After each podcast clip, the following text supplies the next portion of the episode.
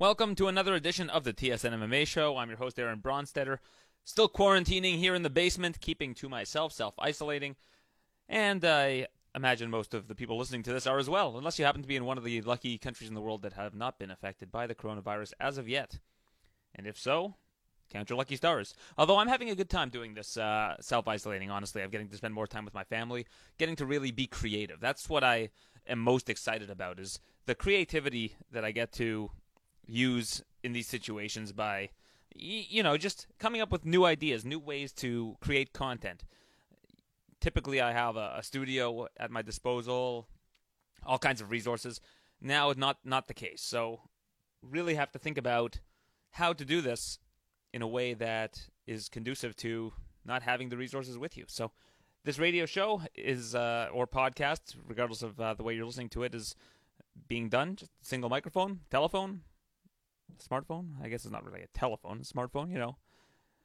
And we're rolling on it in this particular way. And I think that it's a unique opportunity to learn new tools, new things. And I hope everybody is finding the silver linings in this and using it as a time to build your skills, build uh, your family, um, your family time, capitalize on that. So, uh, to everybody out there, I hope you're doing well. And uh, if you're not, I have opened up my DMs on uh, social media. Please feel free to send me a message if you want to talk about just about anything. This week was an interesting one in MMA. It's, you know, it's never a dull time. That's the thing about covering the sport is it's a year-round sport. Right now, it's a bit of a downtime because you don't know what's going to happen next. But ultimately, if Dana White can make an event happen on April 18th, it'll be what three or four weekends without an event. That's not a whole lot in the grand scheme of things. If you look at the off seasons for some sports, they're far longer than that we'll see how that goes. I, you know, I don't doubt that Dana White is going to be able to make something happen. Whether or not it's the right decision is something that they need to assess internally. It's not really for me to determine. You know, I can talk about the risks that are intrinsic with running an event during this particular time. Obviously, social distancing is a big deal, making sure that people do not come in contact with those that either are carrying the coronavirus or people that are asymptomatic coming in contact with those that are not carrying it and uh, passing it on to them without even knowing. Those are obviously massive, massive dangers, and why we are engaging in social distancing and uh, and self isolation these days. But um, there are ways that they can do this safely. They could test all of the different athletes involved in an event for COVID nineteen. They could charter a flight. They can uh, hold it in a closed venue. They can make sure that the personnel, any personnel that are going to be in or out of that building in the vicinity, are uh, negative for COVID 19, if they do all of those things and they take all of those precautions, I think that it's something that, again, you, you, you assess the risk versus the reward, and the reward is large. You get to hold Khabib versus Tony finally after all these years, the fifth fifth time. Uh, right now, it's a global pandemic that could be derailing this particular bout for again the uh, the fifth time. But Dana White seems to be eager to try to make it happen. So we've just got to look at all of the different scenarios. You got to look at what you're doing in order to make sure that your athletes are safe and to make sure that the general public is not going to be in any sort of danger from holding an event such as this.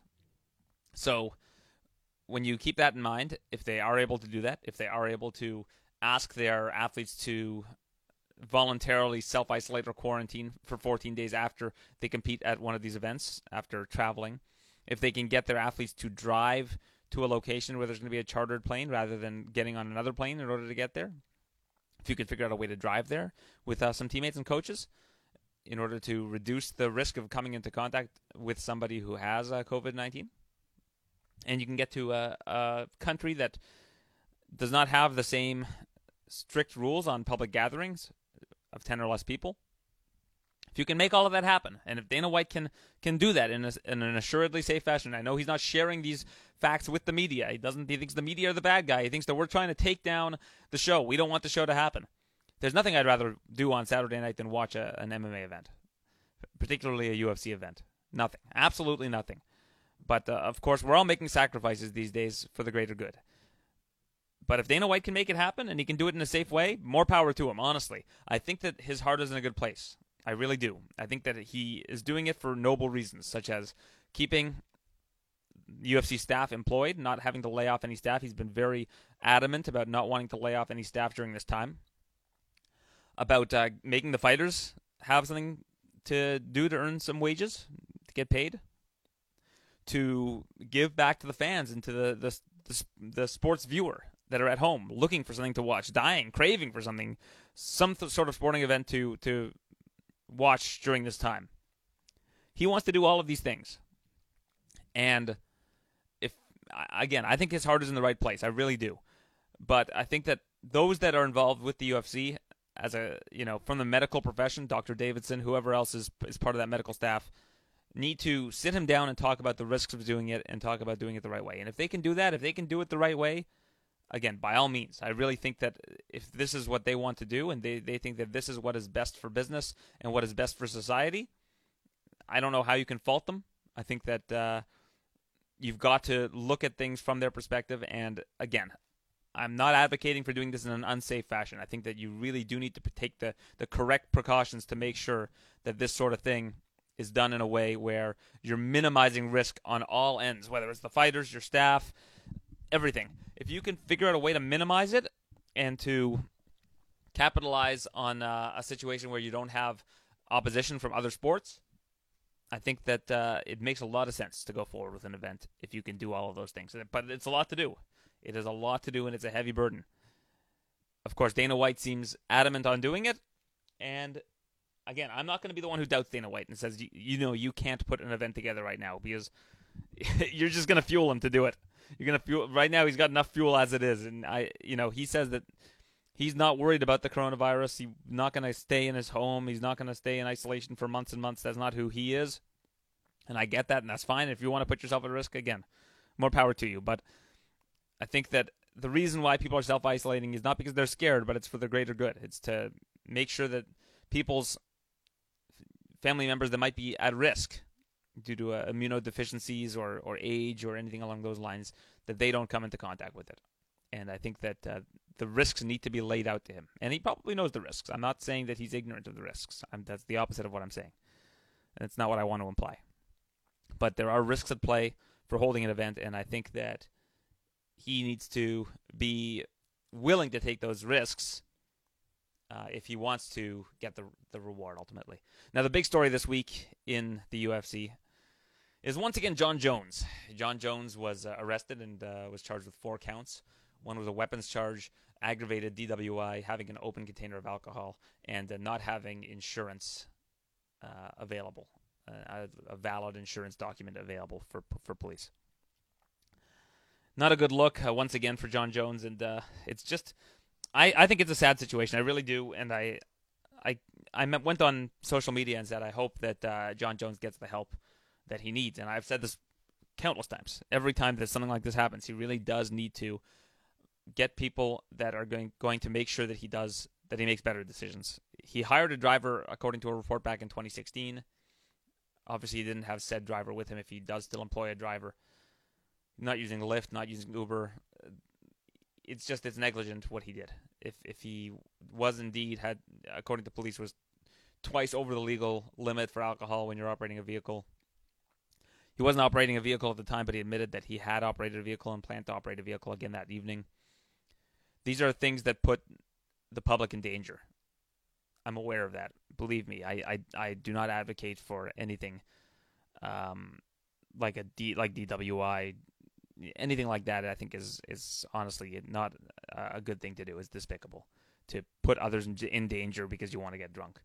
However, I do want to point out that alcoholism, addiction, is a very serious thing. Right now, during a time like this where we're in social isolation, we don't get to go out and enjoy ourselves.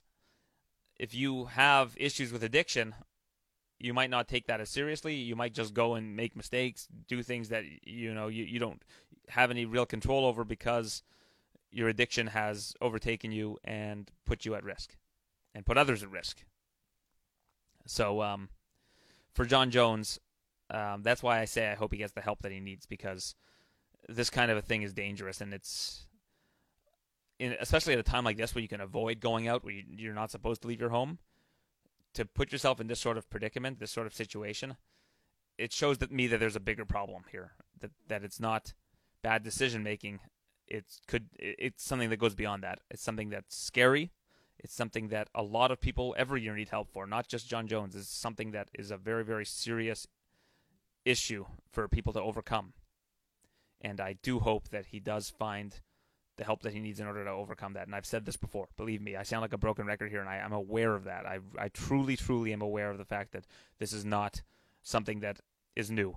That people are saying that Jon needs to, to get help for this problem. This, this is not a new revelation. Believe me, I, I understand that, but I don't want to see anybody put themselves in jeopardy. I don't want to see anybody put others in jeopardy, and I don't want to see anybody, um, anybody's family have to deal with something like this.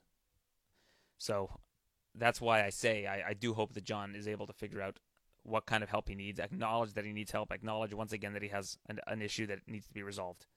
He's the most talented fighter, I think, in the history of the UFC. I think he's the best fighter in the history of the UFC, uh, the, the greatest fighter of all time.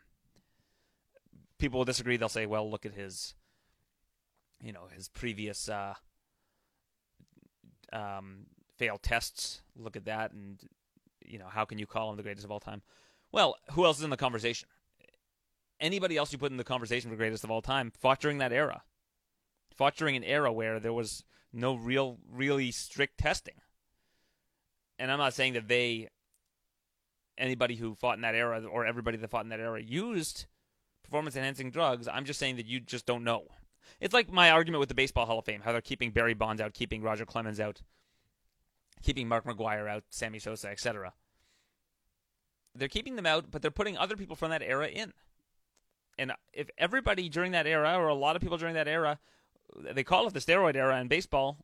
If everybody from, if anybody else from that era is getting in, why are they getting the benefit of the doubt? And you're demonizing other people from that era for potentially doing the, just being better players than those people, but you know having implications of drug of uh, illicit drug use or uh, banned you know banned substance use in baseball why are you giving other people a free pass? You either include the whole era or you don't include the whole era. You know, Barry Bonds was an amazing baseball player before all of these allegations. You know, when he was younger, before people thought that he was using performance enhancing drugs. But if the culture at the time was that people were trying to get an edge and everybody was doing it, or a lot of people were presumed to be doing it and uh, becoming better hitters, becoming better pitchers, etc healing faster from injuries, all of the different effects that uh, steroids or uh, ban- certain banned substances will do. Like if, if that was the culture, why why would you assume that other people weren't doing it at the same time? I think that's an unsafe assumption to make. And I think that if you're looking at MMA and you're determining the best of all time, that you have to think to yourself like why am I giving other people from that same era a pass just based on because they they weren't implicated? I guess you can say because they weren't implicated that Perhaps they, they weren't using it. Maybe. But uh, I think that Jon Jones, his resume is the best in in mixed martial arts history. Think of how easy it is to finish someone in the 205 pound division. How easy it is, how quickly you can finish somebody. How hard these guys hit. I mean, this is one division below heavyweight. Nobody the heavyweight division. I think Stipe has the record. Three title defenses is the record at heavyweight all time. Jon Jones has 11 title defenses or actually, yeah, he's 14 0 and 0 with one no contest in title fights, has 11 title defenses. In a weight class that's one weight class below heavyweight. Think of how prolific that is. He basically beat two generations of talent in a division. Like two eras were wiped out by Jon Jones. Think of how unbelievable that is. He's still the champion. So that's why I think he's the greatest of all time. But these kind of things that are happening outside of the sporting realm in his personal life certainly put a blemish on his legacy. People are always going to remember that Jon Jones had these issues with the law. They're always going to remember that Jon Jones has failed drug tests. These are things that are going to follow him. And I don't know if he cares. I, I mean, I, I, if people say, "Hey, he's the greatest fighter of all time," but and that's good enough for him, then you know, I still don't think he should be getting into these situations. But maybe he can be at peace with that. So for Jon Jones, I uh, again, I hope that he gets the help that he needs. I don't know what's going to happen. I don't know how the UFC are going to deal with this situation, but uh, he could get suspended again for personal conduct. He could have the title stripped from him. Who knows? Who knows? Right now, the UFC have bigger fish to fry than Jon Jones. They're trying to figure out how to put on events. They're trying to figure out what the future of their company is. And right now, Endeavor, uh, you know, Variety, Hollywood Reporter, all these major outlets are reporting that Endeavor is in real pro- trouble right now because they've took on such a big debt to acquire not only the UFC but other entities that they have acquired over the years, and their partner Silver Silver Lake can put the heat on them. Like that's their equity partner. So the UFC right now are thinking of bigger things than Jon Jones. But this story with Jon Jones comes at a time where the news cycle is quiet. It's not a good time for Jon Jones to have these situations. I mean, it's never a good time, of course. But right now in particular, when all of these different situations are happening in the in the world and there's no MMA going on, all eyes are on Jon Jones right now. Everybody is looking at what happened with Jon Jones and he's being judged as a result of that. So again, to Jon Jones, I hope that uh, he gets whatever help he needs. Honestly, I do. I don't have uh, any issues with Jon Jones. I'm just being forthright when I say that uh, there's a real problem here. It needs to be addressed, and uh, hopefully it is addressed, and hopefully he can get it together. But again, it sounds like a broken record at this point, and uh, I, I, fully understand that, and I acknowledge that. So, um, all I can say is that I hope that uh, things end up working out for Jon and his family because that's all you can do is hope for the best for everybody. I'm glad that nobody got hurt in this situation. If he was indeed firing uh, firearms, if he was indeed under the influence and was, was planning on driving, I don't know if he was under the influence when he drove earlier that night. Who knows? But I'm glad everybody made it out of that without any sort of injuries or any sort, or even worse. Could it could have been a really bad situation. Could have gotten been a much worse situation.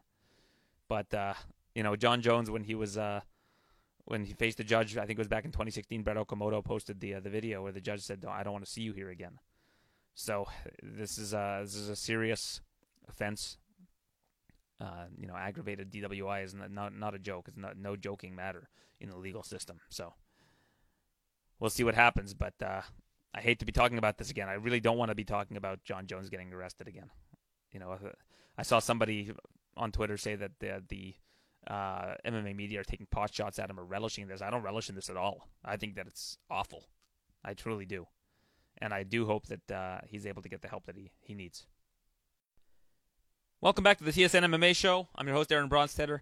And uh, now I will bring you an interview that I did earlier this week with James Krause, the James Krause, who uh, talked to me about the Jon Jones situation, about his situation with the Texas Commission, and uh, another fighter that is represented by his manager, having issues with that particular commission. And also about real estate. He's very into real estate, James Krause. So listen to this man. If you're in a, in a situation where you have the ability to buy real estate, you might want to get some pointers from this man. I'm now joined by the James Krause, joining me from his uh, basement. Is this your basement? It looks like a basement. No, it's my gym actually. It's uh. Oh wow, definitely doesn't look like a yeah. basement anymore. Now I see a whole no, no. desk and everything. Yeah, we're we're closed right now. Obviously, I was just uh, getting some work done, getting some cleaning done. Uh, using the using the time to try to improve everything here. Cool. Well, uh, it's good to have you joining me. I, I, heard your interview with Ariel the other day, and uh, like me, you're finding that this whole situation kind of gives you a, a, fresh breath of air in terms of uh, in terms of life, a new outlook. Yeah. So the like I, I've been kind of saying this. I've said this to pretty much everybody that that wants to talk about it, but like, there's two things. One is in every lottery there's there's a person that wins money and there's a person that pays taxes. They're the same person it just depends on what kind of attitude you have.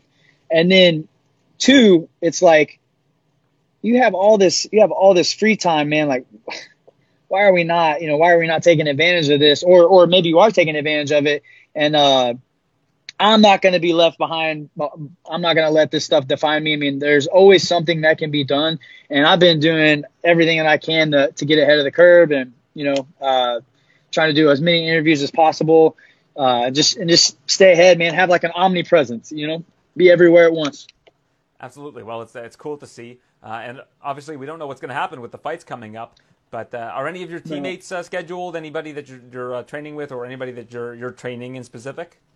So I only have three guys right now that have a scheduled fight, and you know we'll see how all that all that goes. But what uh, the nearest one is Zak Cummings. He's he is the week after Khabib and Tony we're hearing like all kinds of things about where the fight's going to be, where it's going to take place. Uh, I'm hearing, I'm hearing Tony Khabib's going to be in South Korea. I'm hearing, uh, or yeah, I'm hearing South Korea. I'm hearing Abu Dhabi, Dubai. I'm hearing for the Nebraska card. I'm hearing they're moving that to Oklahoma on Indian reservation land. And uh, yeah, it's you know nobody knows. Like so, we'll see. We'll see how it turns out. And then I'll have a couple guys on contender series, which will be at the Apex. I, I, I feel pretty confident that after that 30 days or whatever, it'll be lifted and things will go back to semi-normal. I mean, I, surely they're not going to crash our economy getting through this. I just can't, you know what I mean? Like 30 days is is already hit enough. I can't imagine them pushing it to 60. What's Zak's mindset like, knowing that he has to uh, fight and without really knowing, um, you know, whether he can train with people, where the fight's going to be, all of these different intangibles that are going to get thrown at him over the next little while? That's a tough one. I mean, I, like just like anybody right now. I mean, I think it's it's really really difficult to to get good training in. I think fortunately for Zak and fortunately for our team is like, you know, I'm I'm the only one here right now, so I have the keys. You know, I own the gym, so he has his own gym too. So it's it's it's definitely able to get the work in, and then also we're able to provide you know semi-private training for him to where it's you know he can get the work in if he needs to you know, uh, whatever he needs right now, he's he's a priority. Whatever he needs, we'll make sure and facilitate for him to to make sure he's uh, properly prepared as he can be to go into this fight. Some news came down yesterday that Journey Newson's fight is being overturned. Is your agent Jason House going to book you guys in Texas ever again? So he has the Jonathan Martinez situation. Obviously, your situation yeah. where the judge gave you uh, gave your opponent the first round of your fight uh, fight that you had his back for essentially four minutes, and now yep. his other client has his fight overturned for marijuana. so uh, is, is, have you spoken to Jason about this, and what, what's his plans in terms of the Texas going forward? I mean he's working to overturn mine too. I really don't care about it. You know what I mean? Like it's not something that I'm seeking out. I don't even know where he's at in the process, to be honest with you. I mean, this this is this is the thing though, man. Like there has to be some type of of consequence or or something has to happen for for for the you know for the commission. Like I don't know what that is. I mean, the, the Newson thing, I don't agree with it. You know, I don't agree with. uh I mean, I've never I've never I've never smoked weed in my life, man. Never even tried it. But I disagree with that. I think it's ridiculous that you can get overturned for that. You know, all that being said, the rules were there. So you did know the rules. You know what I mean? Like, I don't agree with it. I think it's a dumb rule, but it was a rule and the rules were very clear beforehand, you know, but like, and it's just, it's dumb. Like, we got, I think, I just feel like the commissions felt the same way about this whole thing as, as you and I did, you know, like, hey, let's take a step back and let's look at all the rules that we have in place. Let's look at all, everything going on. You know what I mean? Like, let's take a step back and maybe modernize the sport a little bit. But it just doesn't seem like doesn't seem like they're none of them. None of them are, man. They're not, none of them are proactive. None of them are trying to. It, it's stupid, man. It really is. It's so frustrating as a fighter. These these freaking dorks that walk in have never watched a fist fight in their life are changing people's lives and they have no idea. You know what I mean? They're there to collect a two hundred dollar check or whatever the hell it is that night, and uh, you know they they have the they they have the power you know and that's what they love about i have the power. Don't talk to me like that. You can't you can't do that to me. You can't say that to me. Like dude there has to be some type of consequence for these for these guys making these decisions that essentially are changing people's lives.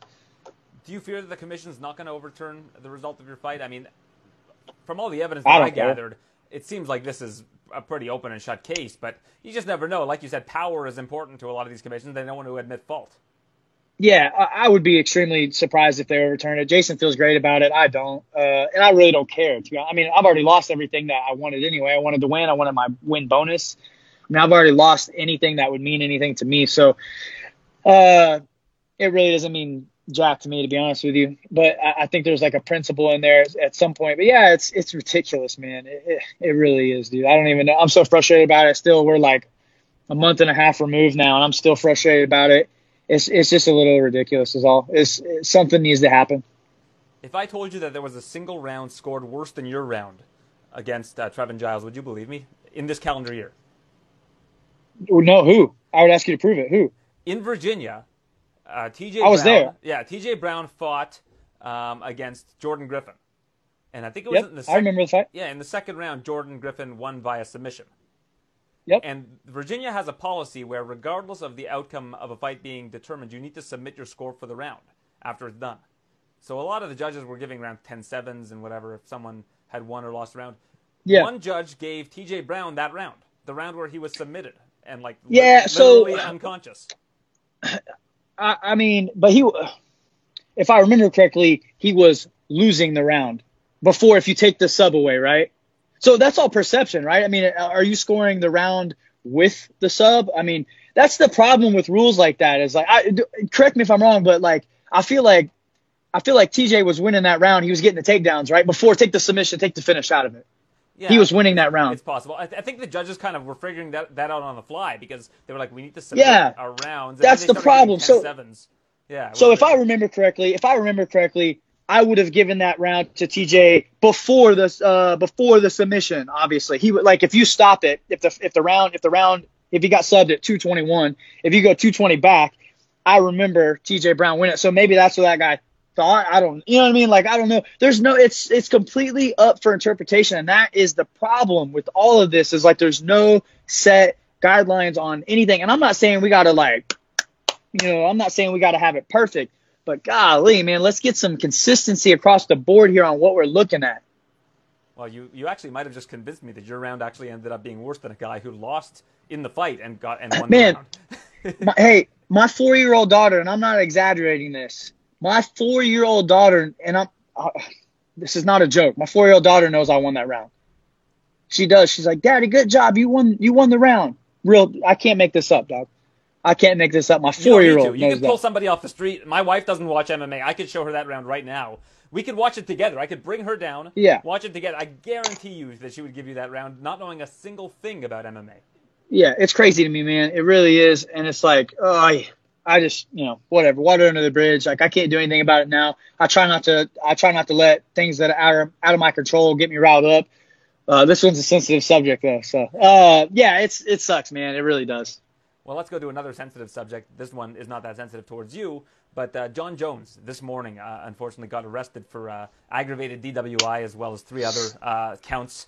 Um, I believe one was having an open alcohol container. Another was uh, a firearm charge, and another was uh, not having insurance, if I'm not mistaken. I think those were the four. What? Charges. He doesn't have it. Put the damn thing on auto pay. What is wrong with you? Yeah, what? I think he didn't have the, the, slip, the valid insurance slip in his car. Oh, Something along those bro. lines. What, what can you imagine being his? Can you imagine being his manager? You just wake up, you're having a good day, you're making that Jon Jones money. You know you manage other high level guys. Like, man, today is a good day.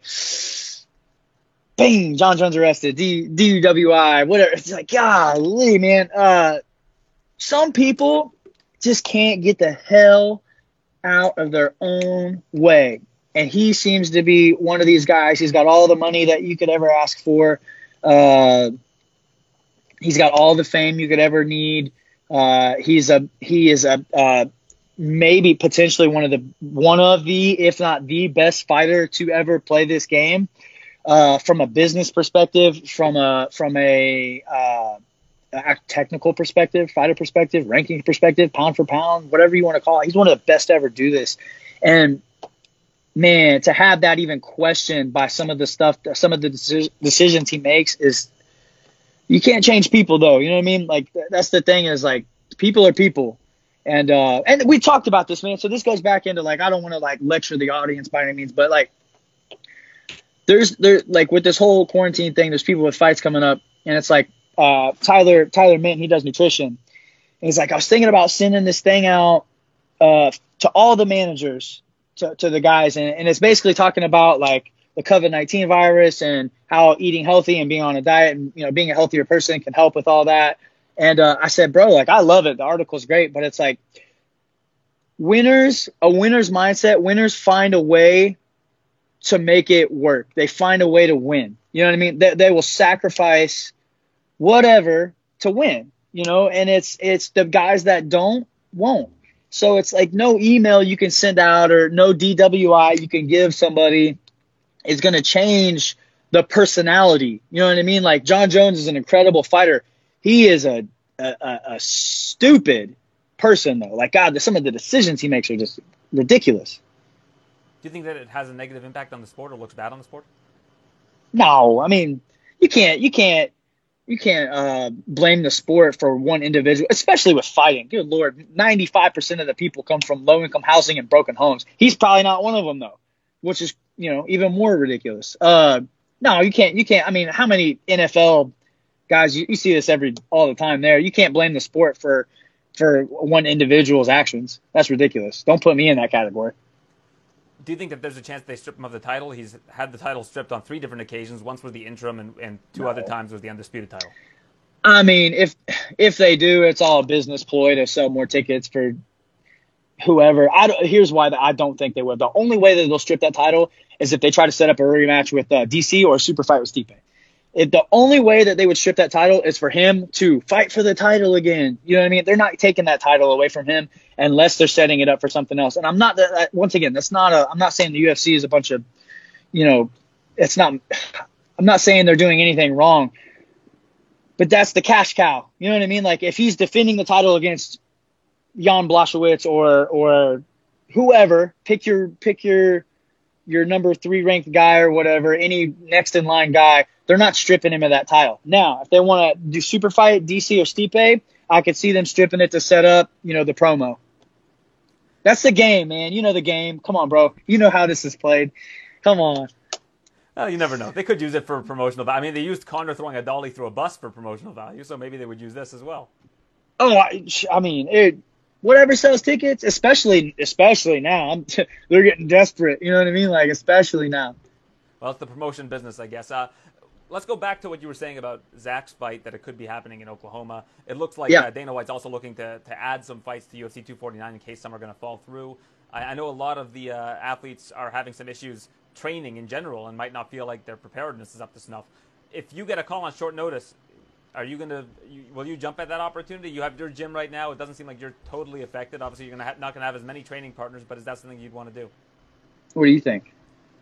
I think. Of course that- I will. I think Come that- on, that you know better than last that. time around. You jumped in at 185 on on hours notice. Uh, I'm trying to make that money. Let's go. Sign me up. Give me a raise again. Let's holler. Let's go. I'm ready. Would you do Put me in there today. again?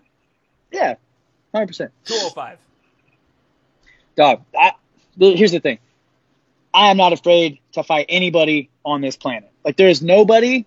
There is nobody that you. If you say, look, this guy, you pick the guy, and if the money matches the opponent, sign me up. It's it's done. So I've got, It's done. I'm not. Go ahead. Give me a scenario. Would you or would I've you not? Four hundred thousand dollars for you if you fight Francis Ngannou. Yep, done. Done. I'll turn that 400 into 4 million, dog. Let's go. All day. Like, you don't understand.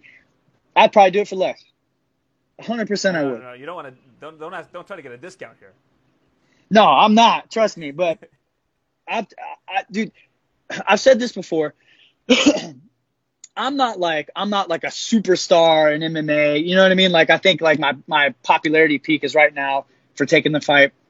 Uh, and and like Conor, Conor is Conor's the top dog in in terms of MMA business. There's nobody even close to him. But in terms of MMA business, I'm talking make money from professional sports, from the UFC or any any high level organization. Take that money to create something bigger. There's not many people that have played the game of MMA better than me. I'm just I, I'm just telling you like I've I've taken I've taken the little amount of money that I made compared to these other guys, and I've I've taken myself and I've I've made it work work for me, man. Like there's not many people that that do that like I do. How have you done that so successfully? And uh, is this something you'd want to teach seminars on? I'm sure a lot of fighters would love to get this kind of information. Yeah, just ask. I I have I tell tell people all the time. You know, it's funny is I actually I plan on doing a live video on the benefits of real estate for for fighters. I mean, there's so real estate is where I've done the majority of mine. Like this gym, uh, this gym is I own this gym. I own this building, nine thousand square foot building. Uh, and I have another gym opening up a third location. I have a couple of affiliates, and I have I think six or seven rental properties, six rental properties, uh, my own house. Uh, as soon as I get off this interview, I'm gonna go. I just put countertops in one of my rentals. I'm gonna I'm gonna go check them out after. So the, I mean, there's so many benefits to so many benefits to uh, to real estate and professional sports. It doesn't take a lot of time, and if it does take a lot of time, you can always hire somebody to do it. Like property management companies do it all the time. And it to get involved, like I don't want to I don't want to turn this this show into like a real estate uh, seminar, but Oh, feel free. real estate is the only investment in the world where you can get top line cash flow and have somebody else pay your bill. Right. So I'm gonna give you an example. So I just bought a I just bought a property. Let's just call it, I'm gonna give you nice round numbers. Let's just say I paid a hundred thousand dollars for it. Uh, once again, these aren't real numbers, they're just they're fake numbers. So uh hundred thousand dollars for it. I, let's just say I can get one to one is pretty typical. Like that's what you want to shoot for. So if I paid hundred thousand dollars for it, let's say I can get thousand dollars a month for it, right? In rent, in rent. my payment, let's just call it after taxes and everything, let's call it, let's just say 700, right? So, uh, $300 cash flows. And you're going to have to put money down too. If it's an investment property, like if it's your first house, there's, a bunch of different things. Like you're looking at 3.5% down. You can get this house for $3,500. Uh, but if you're like me and you have a couple, like you're looking at 15 to 20% down. So let's say I put 20 down, I put 20,000 down. Okay. I'm cash flowing 350 a month. And everybody's like, so you put 20,000 down to get 350 a month? That doesn't make sense. Well, it's not 350 a month. Hold on a second. We're forgetting about a couple key factors here. Number one, I'm cash flowing 350, right? Number two, they're also paying my payment, which is, let's just call it Equity. 500. Mm-hmm. Yeah. Then they're paying it. So basically I'm making $350 a month for them to pay my payment down. So in five years, let's do some math here. Uh, they've paid fifty thousand. Uh, no, that's not right. They've paid. Well, it's close. They paid close to fifty thousand dollars down. So I, in five years, that house is half paid for already. I'm not going to pay that off. I'm going to take that equity out and buy another one and keep repeating the process. It's called the BRRRR method. But essentially, you're getting cash flow for somebody else to pay your bill. You're getting paid to buy a house. Is what's happening. And now we didn't even talk about inflation. You can inflate, uh, you can inflate rental prices 3% a year. Uh, we didn't talk about, uh, the value that shoots up in the course of real estate. Uh, in a, there's never been a 10 year period in the, in the real estate history where the value of real estate has gone down. It's went up, down, down, tanked, but it always, in 10 years, any 10 year slide, it always is up. And it's always going to go up because look, there's only so much real estate. So and let's just say you do this a few times. Like I've been talking to Eddie Alvarez. He's he's a he's another real estate guy. Uh, there's a bunch of them in there that are investors, not not necessarily real estate agents. And I'm talking investors. And at the end of this, like when you're 20 years in, man, you're talking about that hundred hundred thousand dollar house is going to be worth 350 now. It's paid down. You're still cash flowing each month, and you can live off the cash flow. Or whenever you want to retire, you sell off all your properties and live off the off the off the equity. It's it's crazy, man. Like it's it's it's almost like a cheat code in life if you can get it. And there's so many ways. I didn't even talk about how to like get in with little money. I didn't talk about things like I have two Airbnbs. Th- those are like cheat codes in itself. I'm I'm netting. I'm profiting like twenty five to thirty five hundred dollars a month from one Airbnb. Not right now. Everybody canceled, yeah, right, but like right the last nobody's going to the Airbnb. Yeah, right now I haven't, but I've done that for a year and a half, so I'm good. I got money in the bank. You know what I mean? Like I've I've, I've built that up. It's crazy, man. It's a cheat code. It's a cheat code in life. It's a cheat code in real estate investing. Like it's hard for me to invest anything else because the returns on real estate are so good. Well, I've got some advice for you. Don't move to Toronto. That's my advice. no, you. it's expensive. yeah, the average, so the average detached house last month was over a million dollars that was sold. Oh, bro here here in uh here in kansas city dude the, the housing market is ridiculous you can buy you can buy such a nice house here for dude i bought a few years ago five, five years ago probably four or five years ago i bought a brand new 4000 square foot house three car garage brand new never lived in for uh 330 yeah that would cost about two million dollars in toronto 330 Yep, I just renovated uh, a 4,500 square foot house, and in less than a year, I have $55,000 equity in it. That's amazing, man. I'm about to pull that out, pull that out, buy another rental. You've, you've got to figure it out. I mean, that that is a great way to do it. If you can figure out ways to, um, like you said, not put that much money down and, and cash in on that, it's unbelievable. Mm-hmm. That's that's a great way uh, for you to retire early. I mean, it's just it's just a it's another it's just another revenue stream. You know what I mean? Like something that you can. It's nice to have. Right now, it sucks, but uh, everywhere still, but people need places to live. Always, always. No matter how the how bad the economy gets, somebody somewhere somebody always needs a place to live. All right, James. Well, thanks for this, and thanks for the real estate tips. If you're listening, and you're right now is a good time to buy because it is. Well, it'll be worse. It'll be worse in a couple months. It'll be worse. You think it'll be even? It'll be a, a better time to buy in a couple months. You mean? Yeah, real estate really hasn't taken a big hit yet because we're still in that 30 day swing. But if they start quarantining for 60, 90 days, you're going to see people get desperate. I'm telling you, uh, real estate hasn't really faded much yet. Uh, you're not seeing the deals yet. It'll be in a couple months though when when people their job they get laid off from their job or whatever like they they're living above their means now. It'll be two or three months. You'll see it. You'll see the real estate market tank. Guarantee it. You'll see it. All right, James. Mark that down on your calendar. Hit me up in three won't months. happen You'll in see. Toronto, but I'm sure elsewhere it will. No, no, it won't. It won't. Well, you'll see. It'll happen. It'll happen. But there's a lot of money in Toronto, so like the the money there, it'll get bought up by the people with money. All right, James. Thanks again for this. I appreciate it. Thank you. Appreciate you, bro. What is the UFC going to do about UFC 249? That's the big question right now. Where are they going to hold this event? Some speculation. I mean, we heard in the interview with James Krause from before that uh, James has heard places like South Korea, Dubai, Abu Dhabi are uh, all in play. I think we will know the answer sooner rather than later from Dana White if they have figured out a venue. James Krause says that he had also heard that uh, subsequent events might be held uh, on a, a uh, reservation in Oklahoma.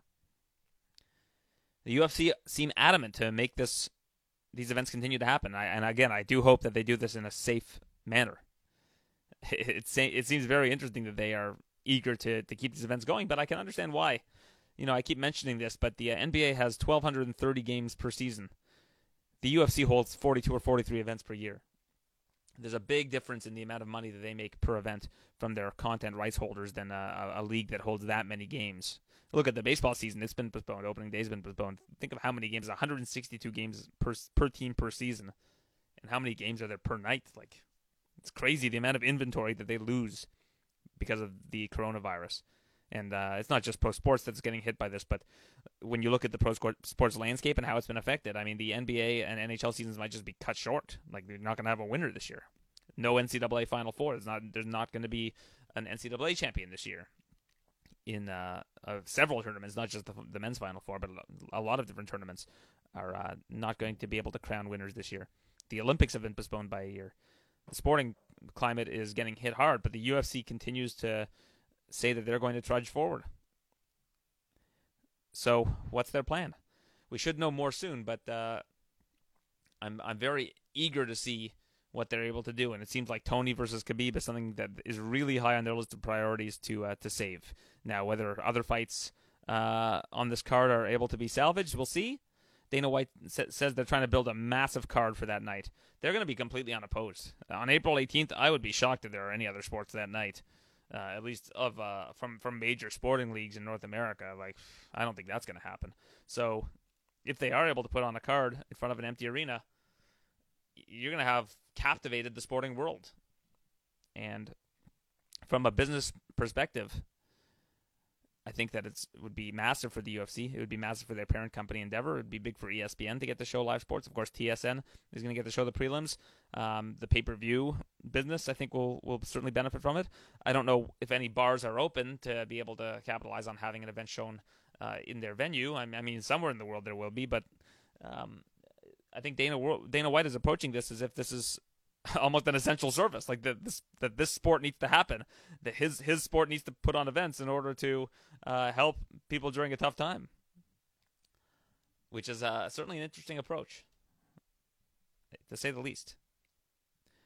So, let's see what happens with uh, with Dana White and with uh, the UFC. I think that we're going to get a little bit of closure on that uh, in the coming days and, and find out what their future plans are.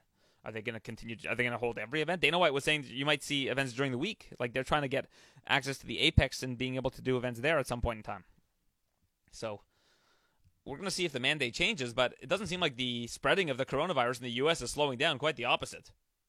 That's what surprises me that we're hearing people talk about, oh, we can't shut everything down forever. Well, I mean, the alternative's not very good. it's not a very good alternative to uh, not uh, have people engage in social distancing and, and self isolation. Like this virus seems to be able to seems to be affecting just about everybody of all ages, not just older people, not just people that are uh, have immunodeficiencies.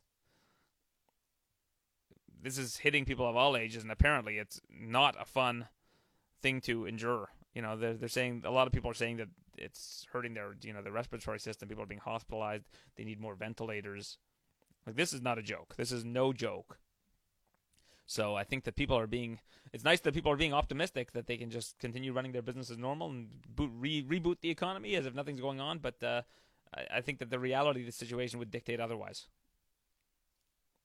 I'm happy that we live in Canada. It seems like uh, it's being, being taken very, very seriously here. Uh, the Premier of Ontario, Doug Ford, recently said that he's not expecting anything to the, the curve to flatten until June or July, and I think that is looking at things from a very realistic standpoint. It's a sad reality, of course, because we're all kind of trapped at home and uh, you go to, to stores and you don't recognize how society's operating. You got signs everywhere, you got entrances blocked, and you know these are essential services. Of course, I you know I don't recommend people are leaving their house for things other than that. You can go for a walk, go outside, as long as you're keeping your distance from people. But uh, yeah, it's uh, I think that it is fairly interesting to see that they are looking to just run the UFC as if everything's fine. Not as if everything's fine, so to speak, but like as if they're just going to be able to run it without any sort of complications. And I think that uh, again, it's a risk reward situation. Hopefully, they are taking a serious look at the risks before they decide to uh, reap the rewards. Now, in terms of uh, what's coming up, if they are able to get UFC 249 to happen, like there are a lot of very, very interesting matchups that are going to take place on that card. And uh, again, uh, if I'm not going to sit here and say there's no way I would cover this event or anything along those lines. I'm I'm eager eagerly anticipating UFC 249, and uh, I'm not trying to turn a blind eye to what's going on in society. But if they're going to hold the event, I'm going to watch it. Uh, you know, I'm I'm not going to. I've seen some people say that they're going to boycott it, and that's their decision. Everybody's entitled to their personal decision of what they want to do. Um, so uh, I uh, I'm going to just take a look at the fight card now. I'm pulling it up here in front of me. You got Khabib versus Ferguson. Now, which of these fights happen? I don't know. I don't know if there are fighters that are not going to make this trip or whatever.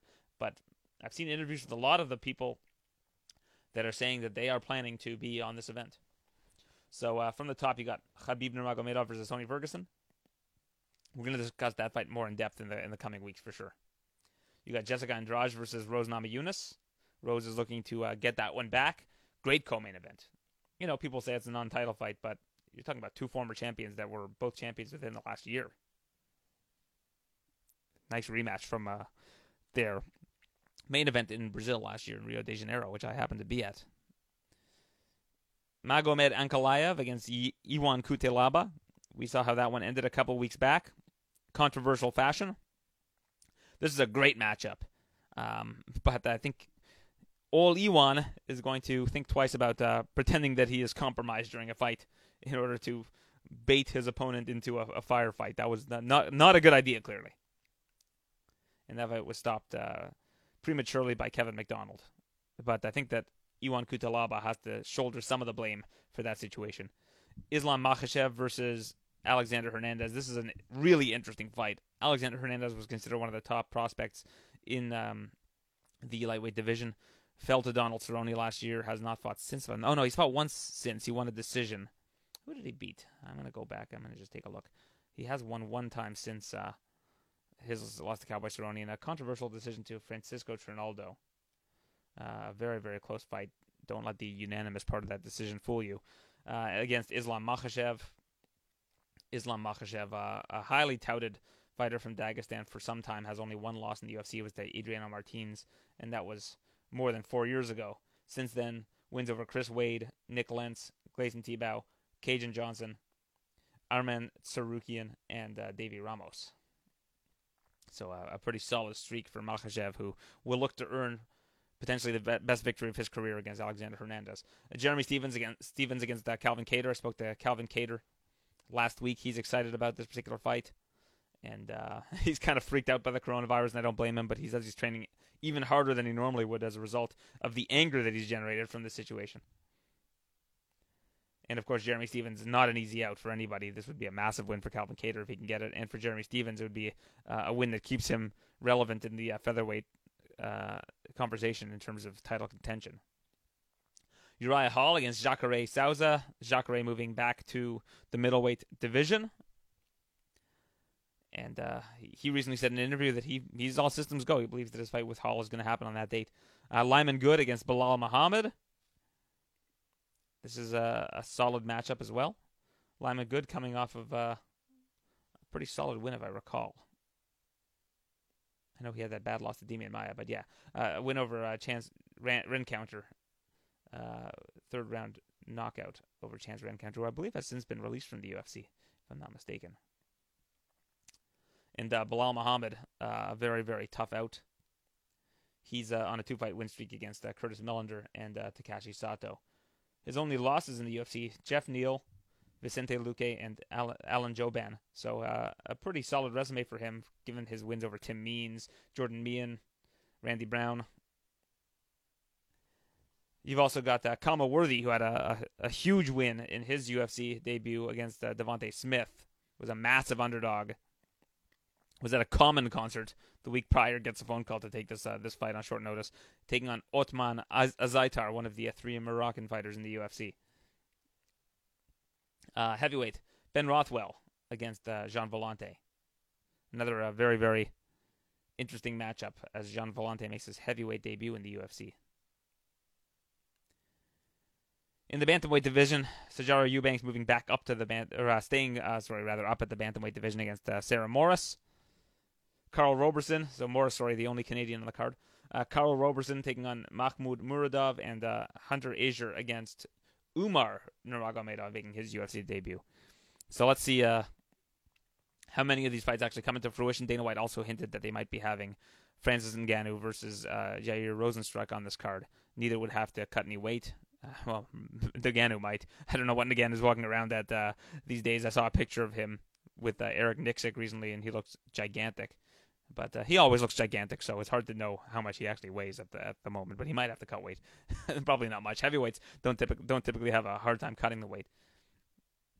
So uh, that's what UFC 249 looks like so far. So a few more interviews to get to. We have interviews with both Elliot Marshall and Jared Gordon that uh, I'm excited to share with you, and they'll be uh, on this particular show. Uh, again, uh, you can you can check out my content on tsn.ca slash UFC slash video if you're looking for video content, and on my Twitter page, I'm doing a morning chat called uh, Coffee and Combat, where I'm chatting with uh, different athletes, different media members every morning, and enjoying some coffee with them. So far, we've had Joseph Benavidez and Megan Olivi on, Brian Kelleher uh, the Schmo, who came out of character, rare appearance out of character for the Schmo, and um, also an interview, uh, also a segment I'm doing daily called uh, Various Meerschaertists with uh, Gerald Meerschaert. We're listening to a different album every day and uh, breaking that down. So let's get to uh, the interview that I did with Elliot Marshall. Uh, I really appreciated Elliot's time. Elliot and I both suffer from a generalized anxiety disorder, so we talked a little bit about that and what it's like going through that in in these times of the coronavirus. So I was pleased to be joined by Elliot Marshall, and he joins me here on the TSN MMA show. I'm now joined by the head coach of Elevation Fight Team, Elliot Marshall. Elliot, uh, thanks for joining me. Ah, no worries, man. Thanks for having me, Aaron. So we're in uncertain times. The reason why I wanted to have you on uh, as a guest is uh, I listened to your interview with Ariel Helwani and felt uh, a real connection with you because uh, I suffer from generalized anxiety disorder, and uh, I know you've been very open about uh, your trials with anxiety over the years right now is obviously a very difficult time for a lot of people, yourself included. You're a gym owner, um, and you're you're probably in isolation yourself. I just want to know what kind of advice you would have for people right now that are feeling, you know, whether it's lonely, whether it's uh, worried about uh, the coronavirus. How are you approaching this? First of all, I, I think what I would uh, people with generalized anxiety disorder, maybe like you and me, we probably handle okay right now because we're so used to being scared and nervous for absolutely no reason, right? like, so I, I don't know. Uh, that uh, maybe and maybe that's just me. Um, but my advice is to is to do things, right? There are things that we can do every day to feel normal right? Like you know, in this very very uh, unnormal time. Choose something to get better at. Choose find something to learn and really like dedicate to it. Like right now, uh, I don't know, man. I'm trying to figure out how to take uh, uh like literally as we called uh, I'm trying. I have my labels in my Gmail, and I want to add them to my contacts, and like I can't figure it out. So I'm sitting here trying to learn it, and I'm going like one by one, copying and pasting. And I know it's not the way, but it's occupying my mind. Right? It's giving me something constructive, whether it's really constructive or not, something constructive to do. And then from there, you know, we'll get through the day. Yeah, that's a great point. You know, one of the things that I have taken as kind of a silver lining from this is the ability to be creative. You know, I'm used to having a studio uh, at my fingertips at, at TSN uh, mm-hmm. and used to having people that can edit videos, things like that. I've got to get creative now. You know, if I'm going to create content from basically my basement. What you see behind me is like a shelf in my basement. I've got to think outside the box. You know, about 30 minutes ago, I just did a uh, a Periscope uh, Skype call with Ricky Simone, and I went to go watch it back, and I was echoing like crazy. Like basically, the whole thing was a waste. But it wasn't really a waste because I got to try something new, and now I have things to work towards, like you mentioned, improving it, making sure that there's no echo the next time out. You'll fix it. You know, like I, I have all these people, the same thing. Like I have people that do my podcasts for me, right? Like they, they edit it and they upload it to my Libsyn and all that stuff. Well, shit. I guess I had to figure out how to do some of that, right? You know, like I had to be like, yo, how do I do this? And I had to learn. You know, I had to learn a new skill. I had to learn a different way to do things. Um, luckily for me, I've been able, like, I learned a little bit of video editing already, you know, so I can edit and things like that. But yeah, man, find whatever it is that you love to do. But there's there's got to be another way that you can do it. There's got to be a way that you can still reach people right now. So figure that like don't don't you can't get stuck in the mud of oh woe is me, you know? Like man, this is uh I'll be super honest, this has been a shitty year so far. Right? I uh for me personally, I got a concussion. I've had a concussion since the beginning since the second week of January, so I haven't been able to train. I haven't been able to do any of that, right? Like the things that I normally like to do to help myself. Uh, and then Corona came, you know, and then uh, I'm gonna be super honest. On Saturday, my best friend from growing up, uh, he's struggled a little bit with pain his whole life. He ended up overdosing, and he died. And so uh, I, I can't get wrapped up in the in the in the sadness of all of it, though.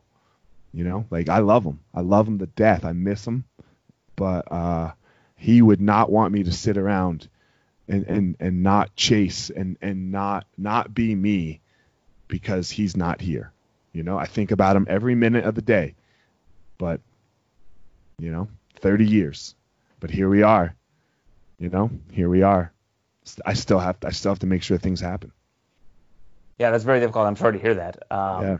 That's obviously very tough. A childhood friend of mine uh, like that passed away also in a car accident when I was younger, when I was in, in university, mm-hmm. and I still think about him all the time. It's weird, but like you said, it's it's hard to think about that and then try to rationalize how you have to continue to live your life without wallowing in the sadness. Um, I feel like from listening to some of your um, Gospel of Fire podcasts mm-hmm. and again the interview that you did with Ariel, it seems like you've become something of an expert about getting past uh, being anxious. I mean, it, not really getting past it, but more embracing it and, and using Embracing. it as a tool. Yeah. Yeah, it's been a son of a bitch, man. You know, it's a son of it's hard. And I still have my down times. You know, like right after the Ariel interview, my concussion got really bad. And then I was up for a couple nights and that's what boom, that's what that's what triggers me. You know, and then I had a couple rough weeks where I was where it was it was, you know, up and down and shaky. But you just you just you lean on your friends and you know that this will pass, right? Like like uh, because it's so hard. I'm, I'm sure like you know like all the symptoms you feel are, are very terrible, but you just have to talk to yourself and say, uh, right now I am okay, and you take a breath, you take a deep breath, and you just feel that. And you try to just harness it. And you just do it again and again and again. And you just repeat i am okay. I am okay. I am okay. You don't have to worry about in 10 minutes because you don't have to be okay in 10 minutes. You just have to be okay right now because right now is all we've got. We don't have anything else. And this is a weird question because, um, as we've discussed with anxiety, when you were a fighter, was it easier for you to fight because of the anxiety? Like with generalized anxiety, you get anxious about all kinds of weird stuff. But yeah. when you have the, the, best kind of anxiety is the anxiety where you actually have things to be anxious about. Like, so was that yeah. was that easy for you? yeah, like like I didn't have any of this shit, like this just you know of this generalized anxiety. I mean, because you're always scared. You're always scared. You're like waiting for Joe Silva because I had Joe Silva. I didn't have Sean Shelby, right? You know, you're waiting for Joe Silva to call. Like, okay, whew, where is he? Where's he? Is he calling? Is he calling today? All right, not today. And then he calls, and then now you got to fight, right? So you're like, all right, man, March 5th. All right, you know, so like you're just anxious all the time. So you, you uh, generalized anxiety, like I was saying in the beginning, it's when you have nothing to be scared about, right? Like right now, we're like, uh, you know, my anxiety is pretty chill right now because I got something to be scared about. I got I got shit to take care of, you know, right? Like I, so yeah, there's things to do. Yeah. So I guess to walk people through what generalized anxiety is, is like your, your brain will create things to be anxious about that are kind of like phantom. They're kind of not really there, but they're, they're there in your brain. So it's difficult to get through the day sometimes when that kind of thing happens and the world feels like the walls are kind of closing in. Um, what, what kind of tools have you used to, to deal with it over time? Like when you, when you feel like it's coming on, what do you do? Breath work. Breath work. You know, I, I, I you, and people, you know, the, the work is that people you only want to do it. I'm sorry when you're not okay. You're like okay, take deep breaths, but that doesn't help you because you don't know how. Uh, it's like if somebody told me to go build a rocket ship right now because we had to leave the Earth because coronavirus is, is going to kill us all. I wouldn't know what to do. So you telling me to build a rocket ship? Uh, what? You know, huh? That for me, that's what breath work is. if you're not, if you don't have a breath work practice every day, good, bad, medium days, kind of medium days, kind of bad days, then it's going to be very hard to do breath work when it really matters because you're not going to know how to control that breath. You know? So, I mean, I woke up this morning, breath work, meditation, focus on my breathing. And I do different kinds, you know. I do uh, some heart rate variability stuff. I just do some mindfulness sometimes, and then I do uh, some Wim Hof, some Wim Hof breathing. So, like, I, I really pay attention to how my breath is working. And where did you learn that skill? Uh, somebody showed it to me the first time I had anxiety, and then I just, you know, then it really worked. You know, it, it really worked for me because the breath is the only thing that you really have. You don't really have anything else. You, you've got nothing. You don't have a car. You don't have a house. You don't have a kid. You don't have a wife. You have your breath. You always have your breath. If you're alive, you have your breath. So therefore, boom, here we are. You still struggle with it at night, from what I understand. You have a lot of oh, trouble oh, sleeping, and you wake up in the night. Yeah. So, so what do you do in those situations? I freak out sometimes. You know, sometimes, sometimes I lose it. You know, like when it's really bad. Uh, I'll call my friends if, and you know, when it's really, really bad. And then uh, this is the best I've ever dealt with it. A couple weeks ago. You know, like, uh, uh, it, you know, I'll take a sleeping pill and then I'll just, which I don't do normally, you know, and then I'll just sit there and, and breathe in and out.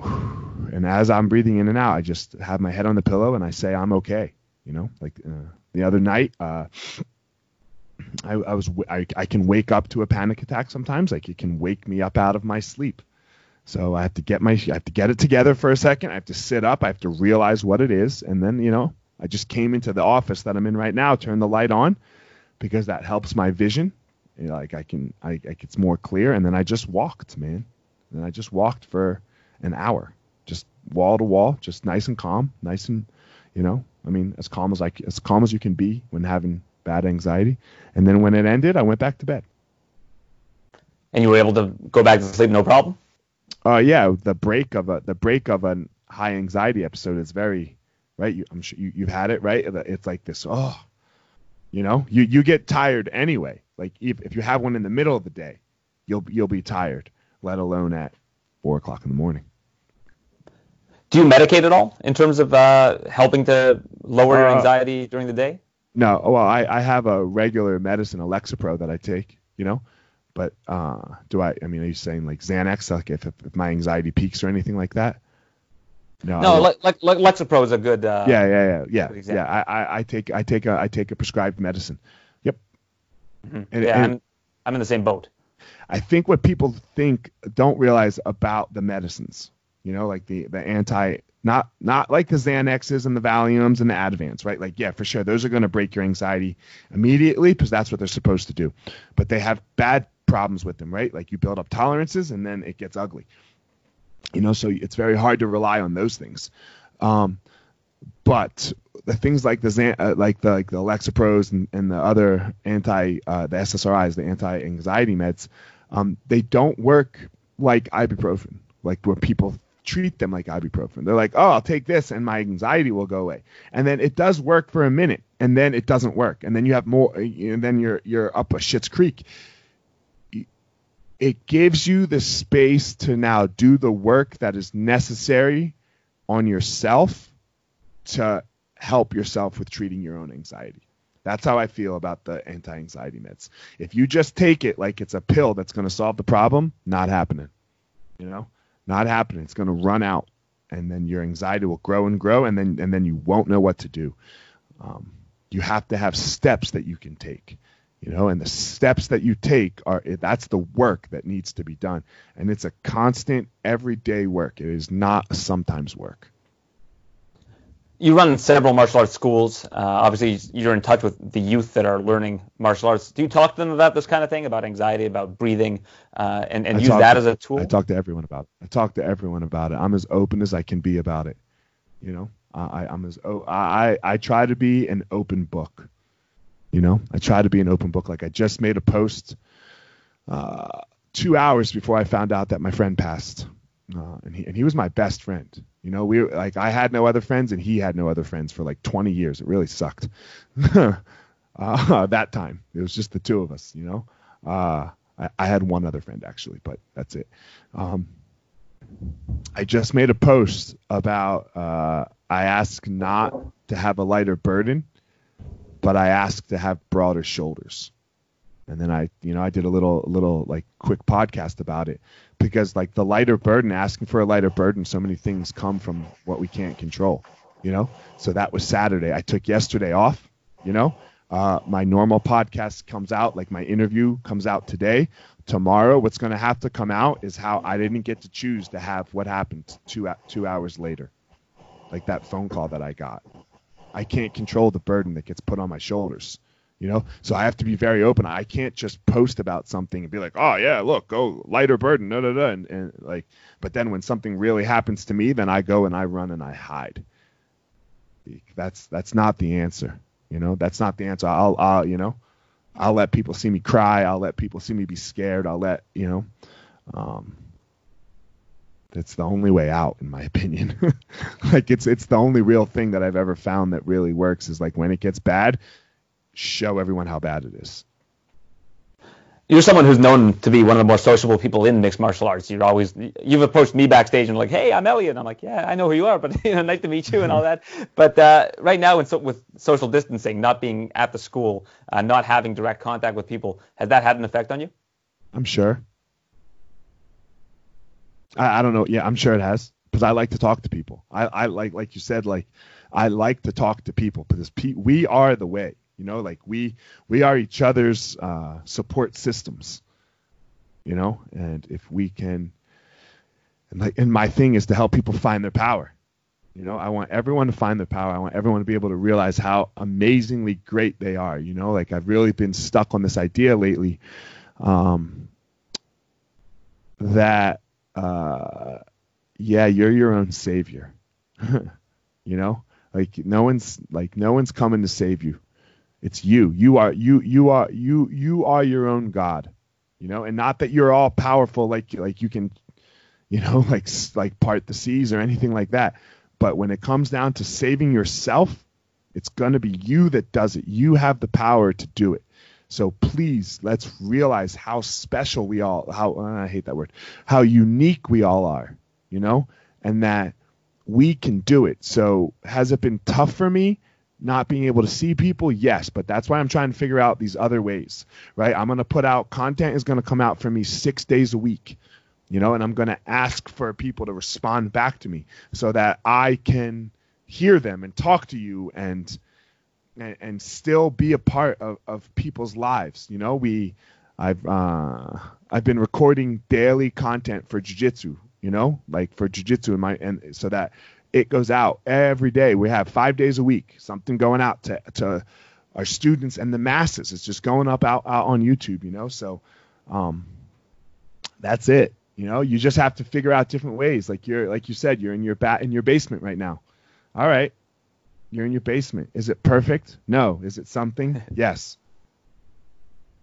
Yeah, it was very imperfect earlier when I was trying to come up with a good setting for a segment where I'm drinking coffee with somebody and there's right. just like kid stuff everywhere. Yeah, drowning, yeah. drowning in kid stuff. Me too. you know, like everyone gets so uh, hung up on this idea that it has to be the best you've ever done, and that's not the question. The question uh, is, is it the best that you could do in this very moment? Okay, don't don't don't judge it based on when everything was something different because circumstances actually really really matter. Right? Like the circumstance you're in. Are you doing this interview right now?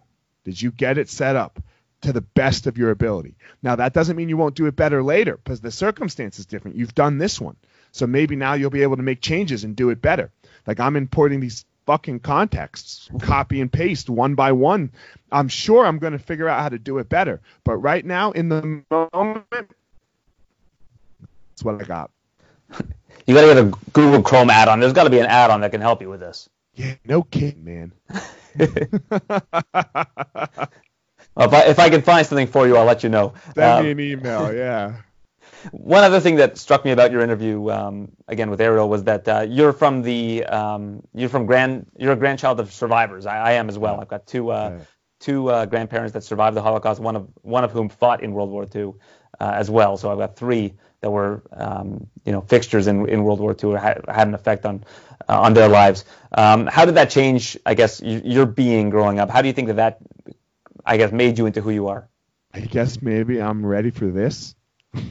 you know, like because this has been told to me my whole life. This is a story that was told to me my whole life. Like, be ready for bad times, right? Like, be ready for bad times.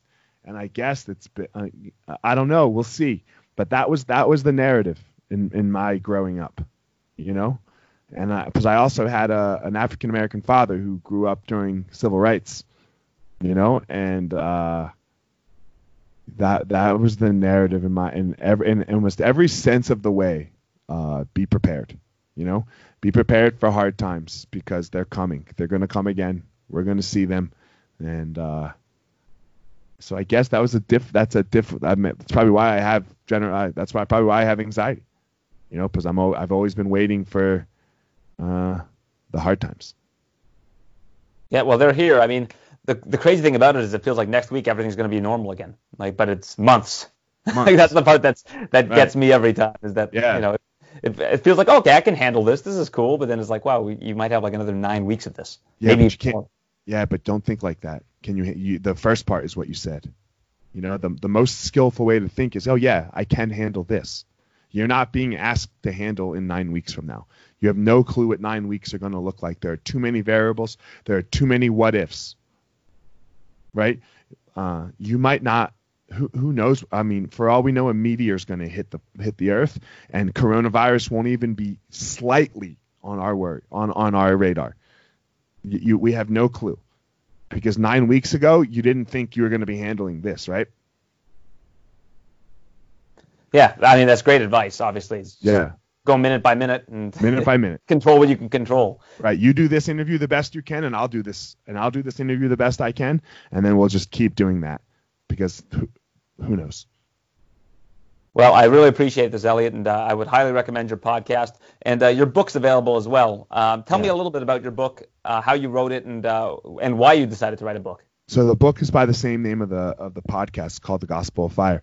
Um, why did I decide to write a book? I don't know, because this lady that got me started on all of this told me I should. and I uh, and then uh, and then the, it's what really was the you know it was the catalyst for all of this like uh, you know tell tell my story to the world you know tell tell this this so imperfect never never accomplished much right? Like i'm i'm no champion. Like everyone likes to hear the champion story right? You know but that's just so few of us you know? How about tell how about tell a story about a scared kid who grew up scared his whole life you know who had no friends uh, and see if that will resonate with one person and see if one person will be like, God damn man, thanks.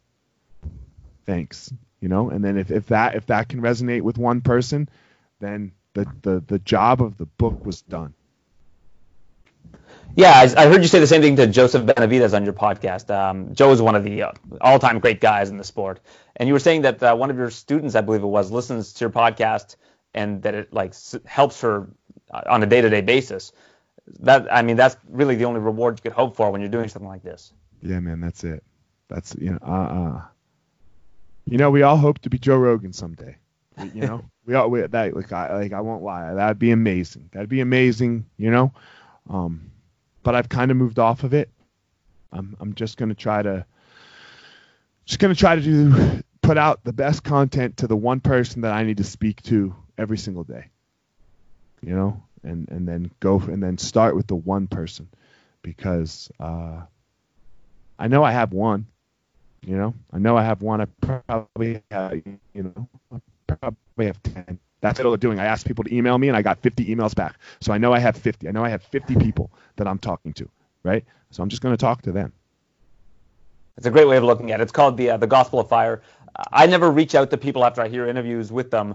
It's not usually something I would do to, is to give feedback on that kind of thing. But when I heard your interview with Ariel, I reached out to you right away because I, I really uh, resonated with your story, and uh, I want to thank you for that, and uh, thank you for your time today. Man, I thank you so much, man. And uh, you can reach out to me anytime, man, and hopefully um, give me, you know, I'll I'll even take some feedback. Like I'm trying to do this better. Like I'm trying. Like most of what I do is your end now, right? Like as far as this goes. So if you have any advice for me, like when you listen to like some of my podcasts, man, shoot me an email. I'd I'd love some help because I'm for sure not the best. That was Elliot Marshall, and uh, now we'll go to my interview that I did with Jared Gordon. Uh, Jared Gordon, a very very interesting uh, backstory, but uh, he's looking to bounce back off a recent loss to Charles Oliveira. Training in Florida now has moved his camp to uh, what used to be called Hard Knocks 365, now called Sanford MMA. So uh, we're uh, excited to hear from Jared Gordon. He joins us now on the TSN MMA show. I'm joined now by Jared Gordon. Jared, you're in Florida, and I hear that you're so eager to train that you're getting apprehended by the police uh, because they're not allowed to have that many people in a building at a time. Tell me about what happened. Uh, well, I wasn't quite apprehended, but um, I came. that might have been an overstatement I, on my part. Yeah, uh, sorry, it makes it a juicier story. um, so I came into the gym. I went to the locker room to get changed. Uh, when I got out to get on the mat, uh, the police arrived. Three Fort Lauderdale cops. They looked like state troopers at first. Uh, they were on motorcycles. They had the outfits. Uh, and they told us uh, we couldn't be in there. And they said if we don't leave, I mean, they were nice about it. They were like, look, really, you're subject to arrest, uh, so you have to leave. And that location is shared by uh, like an NFL combine training gym. And there are some NFL guys in there. And uh, the NFL guy was like, look, uh, we don't leave until the NFL tells us to leave. And the cops were like, no, you have to leave now. so um, Miami and Fort Lauderdale, certain cities in South Florida are on restriction, like lockdown, I guess, and non-essential businesses, gyms, bars, clubs, uh, stuff like that are supposed to be shut down. So they told us to get out, and we left. Uh, we went to the park, got some training in, but yeah, they, they closed us down. So have you relocated to Florida full time? You're not uh, training at Roufusport much anymore? No. So I mean, you know, I didn't leave on bad terms or anything. Uh, I was kind of spreading myself thin. I felt, you know, traveling back and forth from Florida. I'm from New York, so between I was like doing the Bermuda Triangle between mm-hmm. Florida, New York, Milwaukee. Uh, I had an apartment there in Milwaukee, the condo in Florida, spending a lot of money and the traveling and the back and the forth. My fiance would come to Milwaukee, I would go to Florida. And it was just too much, and uh, you know, I made some strides there. I had some some ups and some some downs. Um, but you know, I I love Duke. I love all the guys at the gym, and I left on great terms. And um, but yeah, I'm here full time now, training at uh, Henry Hooft's gym, and uh, I think it's it's been a good transition so far. Well, judging by the striking improvements that Gilbert Burns has shown, I mean, in that last fight, his striking was just another level. That that hook was, I mean, Demian Maia doesn't get finished by anybody. It's been 10 plus years since he's been finished, and that left hook was just vicious. Yeah, I mean, it, it looked effortless. It was right on the money. He just touched him. It wasn't like he loaded up on it and put him down and he, uh, you know, finished on the ground. I didn't think it was necessary for him to to jump on top like that. I think the ref could have stopped it before that, but uh, yeah, I mean, you know, they, they you know, Henry's a, a striking coach, and uh, I think that it plays a little more into my kind of style. Uh, but they're also heavy grappling here. You know, we have a lot of uh, Greg Jones, the grappling coach, and the, the, teammates that we have here. Gilbert, for instance, obviously, you know, was a grappler first. Uh, Logan Storley, you know, lots of other guys here that are heavy grapplers, and I think it fits more into like the kind of fighter that I am and my style. So so far so good, and you know, this will be my first camp with them. I'm, I'm excited to see the changes. Well, with that in mind, it's got to be difficult for you right now with what's going on in terms of the coronavirus. Not only are you training for a fight in May, you're also trying to cut down to 145 pounds. So, what, what's it been like for you in the last couple days? Uh, and you know, now that reality has sort of set in. Um, you know, um, I'm excited to go down to 45. So it's like a new chapter for me. Uh, you know, I fought there before, but I truly believe that I've been fighting out of my weight class at 55. The guys are always taller, bigger, longer than me when I when I'm fighting at 55. Um, so, you know, I'm not really that worried about that. You know, I just have to be disciplined, eat correctly, and you know, have a good amount of time before the fight. So, uh, I'll be able to get my weight down. Um, but yeah, with this whole thing going on, everything's like kind of up in the air, you know. And Dana's pushing for for the fights to go on. And obviously, as fighters, you know, if we don't fight, we don't get paid. So obviously, I want to fight uh, in May. You know, I haven't fought since November, coming off an injury, so a little bit of a layoff. Uh, but yeah, you know, it's we're getting kicked out of the gym. Um, our training is compromised. You know, everything is compromised. Our living situation, staying away from people, uh, the amount of people that we're training with has been downsized. So we don't have the same amount of training partners, and you know everything is we're unsure. Like the next three UFC fights have been postponed. Um, they say that you know everything's going to get worse before it gets better. So I can only imagine that you know my fight might get postponed. Obviously, that's not what I want. Um, I'm going, doing everything I can to stay fit and to stay in shape and get my weight down and get the training that I need to get in. But you know, I'm definitely concerned, and um, but I'm just you know giving it to God and going with the flow and doing what I can right now. Definitely a complicated situation because I think Dana White feels the media is being too critical of him and trying to have the UFC host events. But for me, if there was a UFC event tonight, there's nothing I'd rather do than watch it. Uh, you know, I get hyped up from basically the moment a UFC card ends until the next one. All I'm thinking about is what's going to happen in, in the coming weekend. And I know that all the fighters want to fight, and, and all the fighters are going to be healthy, even if, you know, heaven forbid they contract the coronavirus. For the most part, people that are in the shoes of a UFC fighter are in their 30s, you know, sometimes early 40s, sometimes late 20s, whatever. But are in good health and are able to stave off whatever the, the impact of the coronavirus is. But the bigger picture is that if you're around people, say a loved one, a mother, grandmother, etc., it can put people in a very compromising situation if you you are asymptomatic and are still carrying the virus. So everybody's a little bit concerned about what would happen if, say, a UFC fighter were, or even a UFC personnel member were to contract the, the specific virus. I don't think anybody wants the UFC to put everything on hold. Um, but I think that it's one of those things where everybody's trying to look out for the greater good. Yeah, I think we're in like such premature stages of this whole thing, and you know we don't really know how it's going to play out. I feel like uh, the authorities, you know, all the medical staff, all the hospitals, they don't know how it's going to play out, and we're kind of just like we're doing certain things, certain restrictions where we're hoping that it's going to work, and you know we're limiting people to you know, to rooms and no people in the stadiums, and you know now shows are getting canceled. So I feel like, you know, maybe it will plateau, but then once they let everyone back out again, it's going to explode again. And then what? Like it's not like we're going to go from no shows, no fights to one day where we're like, all right, let's ever, let's let everyone back into a stadium of 20,000 people.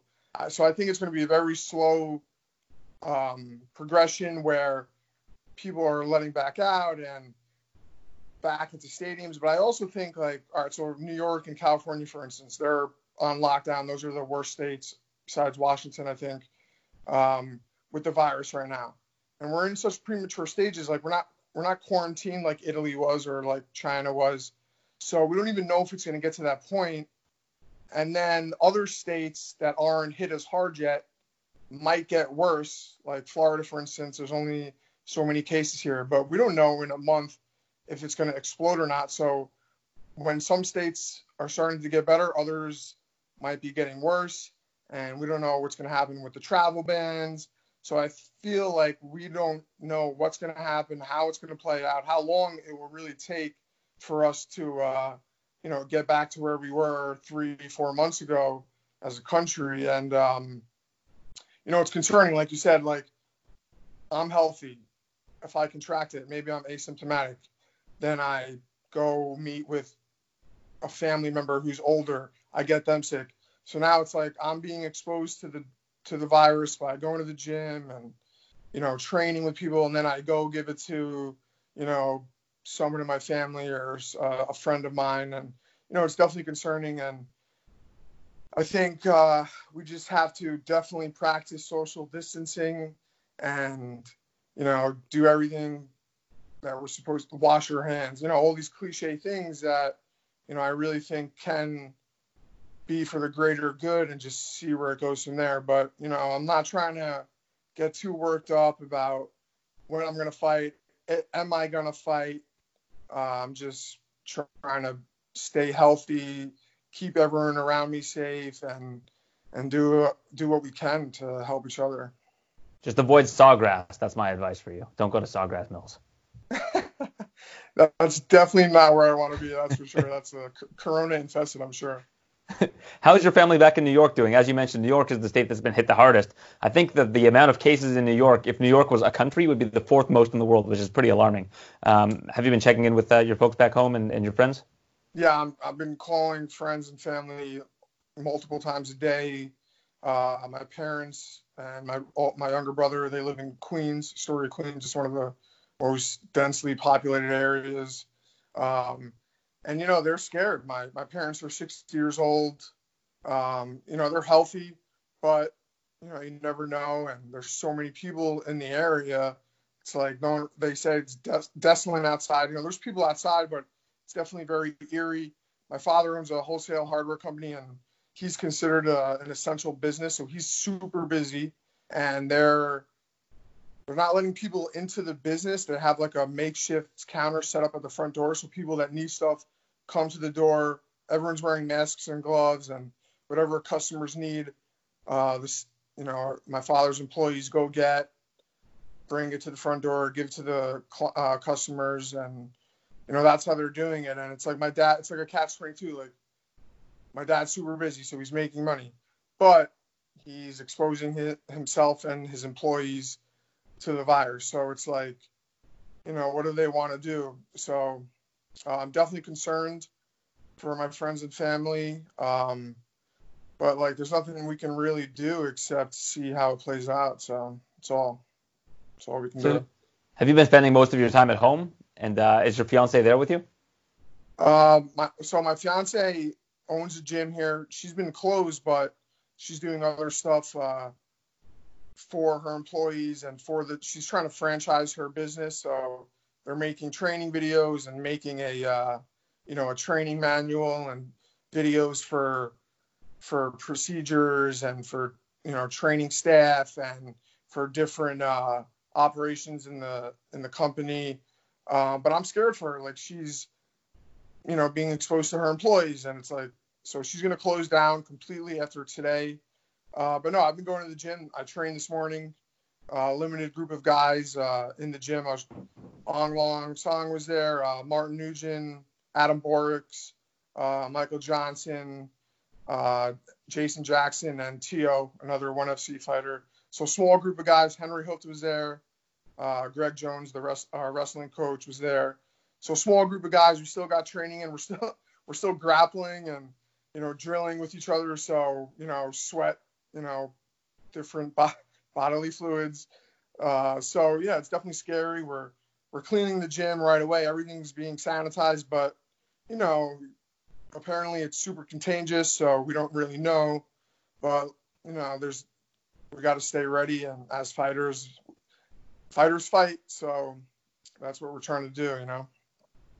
You've uh, had experience with addiction and uh, are, are in conversation frequently with people that, that suffer from addiction. Is this sort of a situation uh, where there's you know self isolation, quarantining, etc., uh, a risk for those that do suffer from addiction? So I was thinking about it, and I'm actually going to make a video today on that subject uh, for social media for people you know that are struggling or that are in recovery.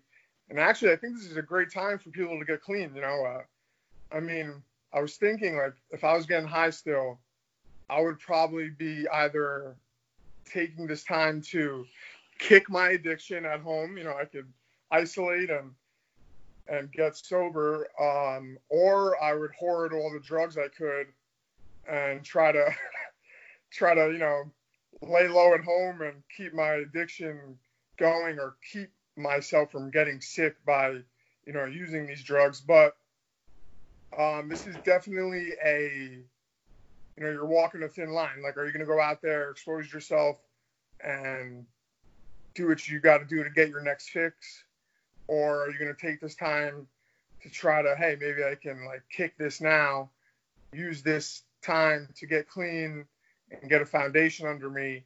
Um, also, you know, AA and NA meetings are, you know, definitely getting closed down. People don't want to be crammed in a room of you know addicts and alcoholics 20 30 sometimes 50 people in the room you know breathing on each other talking about their problems. So um it's definitely you know you got to do what you got to do. You got to call people if you're struggling you know follow the suggestions that are given to to uh you know stay stay sober. So i'm definitely going to put out a video later on uh, think, uh, you know, describing what I think people should do. You know, we have stuff at home you know, that you can do, read literature, you know, uh, pray. That's a big one for us. You know, God, your your higher power, whatever you believe in, to uh, you know keep you walking that uh, that line. So uh, it's definitely a weird time for for people in that situation. For anyone really, uh, people that with mental illness, you know you can't get your medicine say or you know even just people that are struggling from any disease cancer you're at home you know you need certain medicines you got to be treated it's scary you have autoimmune diseases are you supposed to go to a hospital and and risk getting this virus when you have an autoimmune disease? So i think um, a lot of these people are grouped into the same category where it's a risk and reward um, but I think overall you have to do what's safe and safe for others. And I would say so- social distancing is probably the best thing, unless it's a real emergency and you need to get seek medical attention. So, yeah, uh, haven't I'm gonna write it all down and lay it out and try to make a video. Uh, you know, giving some thought to that. And uh, yeah, it's definitely definitely a, a weird uh, it's definitely a dangerous topic, I think, right now. Well, you've been such a valuable resource to those who do uh, battle with addiction, and uh, obviously you've been able to overcome it and uh, have a, a, successful career in the UFC. So kudos to you, and uh, I think it is great that you're going to be putting out a video that will help people. I mean, people need to hear this sort of thing out loud, and uh, it, it, it is very, very valuable. And again, I commend you for that. Thank you. All right, Jared. Thank you so much for your time. I really appreciate Thanks, it. And uh, and it. be well, stay well, and uh, hopefully you can continue training and uh, be ready for May if it does end up happening at that time. Thank you. I appreciate it, man. Talk to you soon. So that's this week's show. Thanks for tuning in. We'll be back next week. I uh, urge you to go to my Twitter account, twitter.com slash Aaron Bronsteter. I'm doing a daily segment called uh, Coffee and Combat. It's a morning chat with uh, either a, a, fighter in the UFC, someone covering the sport, etc and uh, I'm starting to do more live chats as well. So you can jump on uh, social media, check out my my live chats on uh, Periscope and on Twitter. Uh, also, a lot of content coming out www.tsn.ca/ufc. Uh, constantly releasing interviews, fun segments to uh, keep you from the boredom of social distancing. If you're looking to consume some content that isn't necessarily related to the coronavirus and you're looking for an escape, hopefully I can uh, offer you that escape valve with the mixed martial arts content that I'm providing. So thanks for tuning in. We'll be back next week with more TSN MMA show.